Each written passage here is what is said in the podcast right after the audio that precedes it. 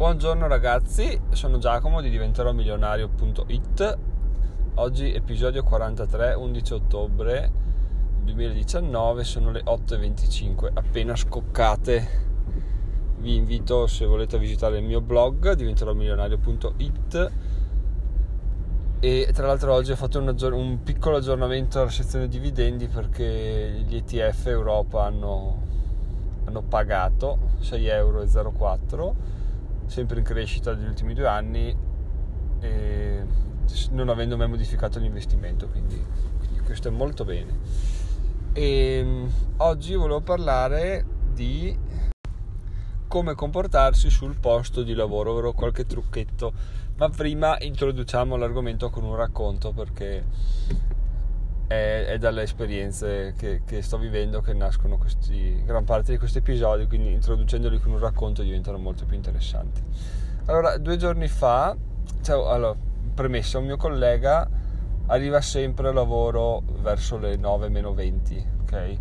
Perché lui dice che parte da casa sua e ogni tanto trova un sacco di traffico, non capisce come mai, quindi ogni tanto arriva alle 9 giuste, no?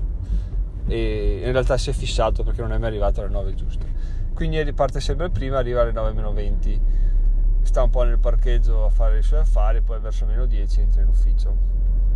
Bene, 2 giorni fa cosa succede? Arriva, eravamo già tutti là, ma cosa mi è successo? Che arrivano tutti prima di lui e lui non c'era, erano le 8:59.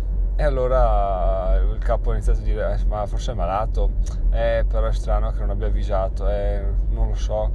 E poi fatalità, è entrato con la macchina, è entrato in ufficio e il capo gli fa, ma pensavamo fossi malato, come mai, cosa è successo? E lì guarda l'orologio e fa, sono le 8:59 e 50 secondi, quindi sì, sono ancora in orario. E questa cosa qua è morta lì, nel senso lui ha fatto la gag tipo di prendersela, finge di prendersela perché è stato, non dico richiamato, ma è stato evidenziato il fatto che è arrivato a pelo. E invece un altro mio collega arriva sempre alle 9, se non alle 9:02, 9:05, eccetera eccetera. E ieri cosa è successo? Ore 9:20, non si vede. Il capo inizia a chiedersi, a farsi qualche domanda. 20 minuti dopo l'orario di lavoro iniziale, ok? Non è che siamo arrivati così in ritardo, di solito arriva 2 minuti, 5 minuti dopo. E cosa succede? Inizia a dire, non sarà suonata la sveglia, dai. Cosa che con l'altro collega non si era mai sognato di pensare come scusante, nel senso era malato oppure è successo qualcosa che non so, che non mi sento di giustificare. Invece con quest'altro collega era non sarà suonata la sveglia, che alla fine era così, non è suonata la sveglia. E però questa differenza di comportamenti mi ha fatto riflettere su una discussione che avevo avuto anche tempo fa con un mio amico, ovvero che se tu a lavoro, se hai un lavoro dipendente, non puoi dare sempre il 100%, sarebbe giusto darlo se dall'altra parte ci fosse un riconoscimento del fatto che tu stai dando il massimo, perché in realtà per partito preso un capo dà per scontato che tu non stai dando il 100%. Quindi cosa succede?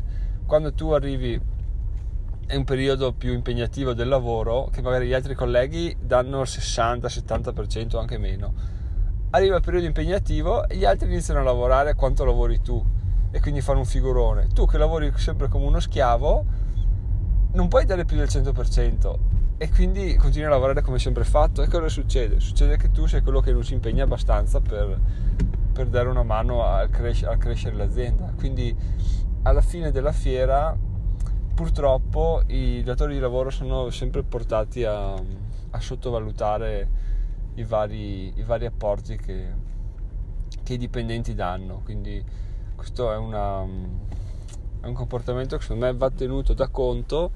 Quindi se vediamo che stiamo dando un po' troppo consiglio personale, poi ovviamente c'è l'etica professionale a dire no, io lavoro sempre tanto perché l'ambiente di lavoro è ppp, però questo è una cosa che avrete sicuramente vissuto anche voi sulla vostra pelle o sulla pelle degli altri.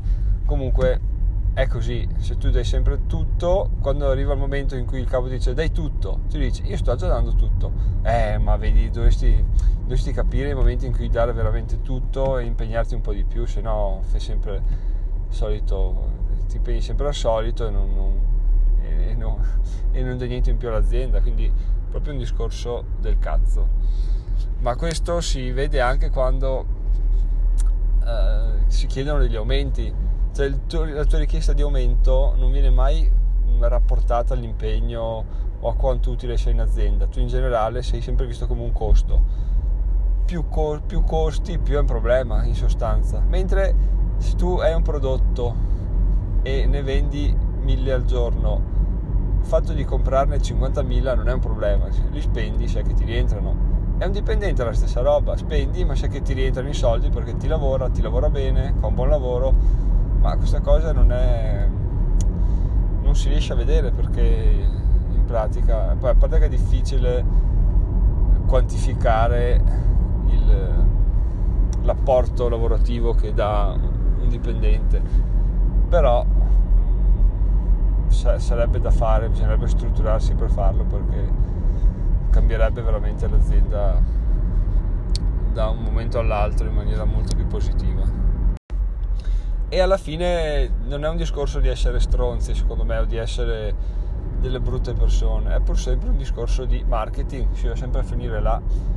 Se tu fai vedere che vali tot, ma ti tieni un po' di scarto, di miglioramento, e quando migliori il capo dice cavoli, questo ce n'ha ancora da migliorare, e quindi ti vede di buon occhio, quindi riesci a venderti meglio.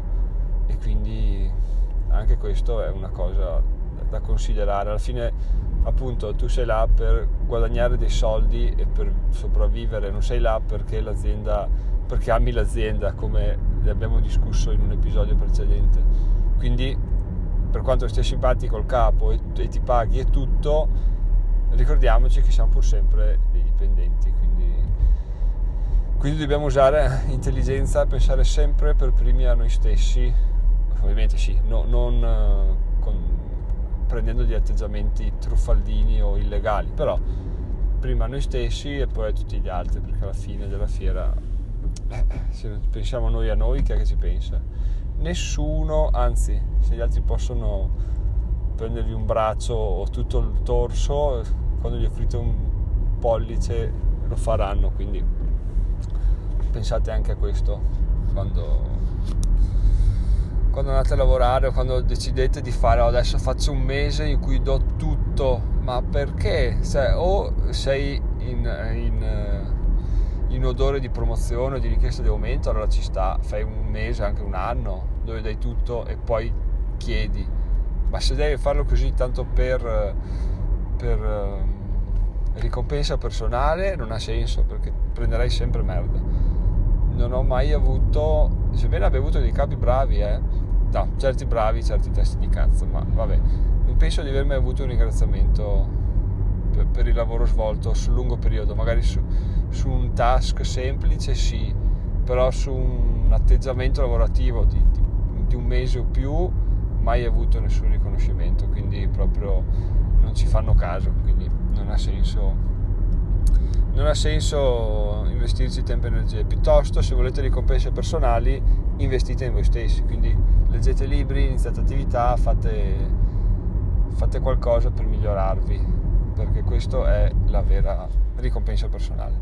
Vi aggiorno sul fatto che mi è arrivato il bonifico del primo ordine sul sito, e ieri sera mi è arrivata la mail, bonifico è entrato. Ho detto cos'è sta cosa qua? Sarà il libro di Amazon, che ogni mese mi arrivano 80 centesimi. Guardo, e invece era il pagamento di Stripe, che mi ha detto tante grazie, quindi è stato proprio bello.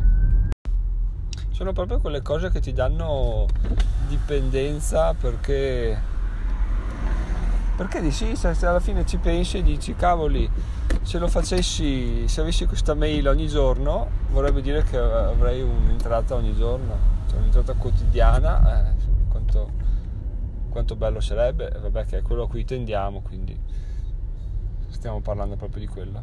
Va bene ragazzi, buon venerdì, vi ricordo fondamentale birretta questa sera, perché bisogna festeggiare un'altra settimana portata a casa, e ci vediamo lunedì con un nuovo post sul blog. Non l'ho già in mente, però punto a farlo. Bene, buona giornata, ci vediamo lunedì. Ciao. Votate il podcast.